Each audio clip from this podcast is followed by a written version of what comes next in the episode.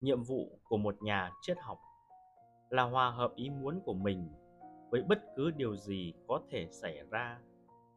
Để không điều nào xảy đến, lại trái với mong muốn của ta. Và cũng không điều nào mà ta mong muốn, lại không thể thành hiện thực. Trích những bài học của epictetus. Chúng ta luôn cần những mục tiêu cụ thể để hướng tới.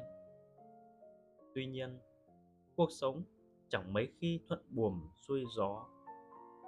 Vì vậy, ta phải học cách chấp nhận rằng sự chắc trở là một phần tất yếu trên đời này.